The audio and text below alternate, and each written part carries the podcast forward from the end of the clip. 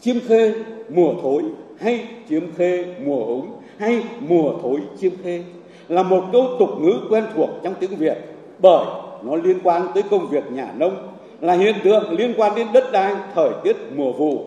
mà với nước ta từ ngày xưa cho đến nay nghề nông vẫn là nghề sống chủ yếu của đại đa số cư dân từ Bắc chí Nam. Vâng,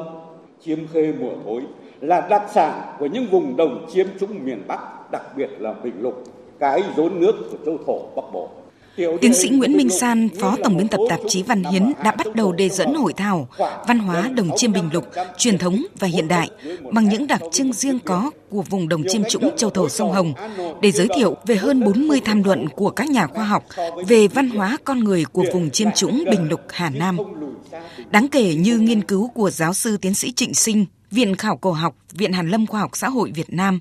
về công cuộc khai phá vùng Chiêm Trũng Bình Lục qua tư liệu khảo cổ học hay những nghiên cứu về làng Đồng Chiêm của Phó Giáo sư Tiến sĩ Bùi Xuân Đính, Hội Dân tộc học Việt Nam, về thờ nước, tín ngưỡng dân gian đặc sắc của xứ Đồng Chiêm Bình Lục của tiến sĩ Võ Hoàng Lan, Viện Văn hóa Nghệ thuật Quốc gia Việt Nam, về nếp sống và lối sống của con người Đồng Chiêm Bình Lục qua hương ước, về ẩm thực Đồng Chiêm, nghề và làng nghề truyền thống, về truyền thống hiếu học của người dân Bình Lục, vân vân khi tham luận về những yếu tố góp phần làm nên nhà thơ Nguyễn Khuyến, Tam Nguyên Yên Đổ, danh nhân văn hóa. Phó giáo sư tiến sĩ Lê Thị Bích Hồng, nguyên phó vụ trưởng vụ văn hóa văn nghệ, Ban tuyên giáo Trung ương, xúc động. Văn hóa là yếu tố còn lại khi quên đi tất cả. Ngoài các yếu tố nội lực bản thân, giàu nhân cách văn hóa, tài năng văn chương, phải nói tới yếu tố địa văn hóa là yếu tố quê hương, gia đình, bệ đỡ quan trọng làm nên tên tuổi Tam Nguyên Yên Đổ chính Bình Lục đã làm nên chân dung nhà danh nhân văn hóa Nguyễn Huyến. Bởi vì sao? Chính mảnh đất này cho ông yêu thương, cho ông bền gan, cho ông sự vươn lên và yêu thương con người. Ở trong những tác phẩm của ông lúc nào khi nói về người nông dân, ông cũng thấm đậm một cái cảm xúc yêu thương chân thành.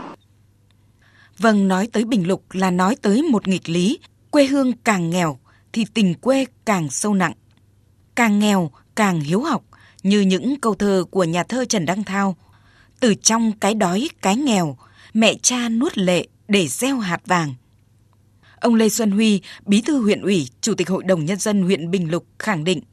văn hóa đồng chiêm là tài nguyên vô giá, sức mạnh to lớn trong đổi mới và phát triển bền vững quê hương Bình Lục. Nói tới Bình Lục là nói tới cặp biểu tượng văn hóa núi Quế sông Ninh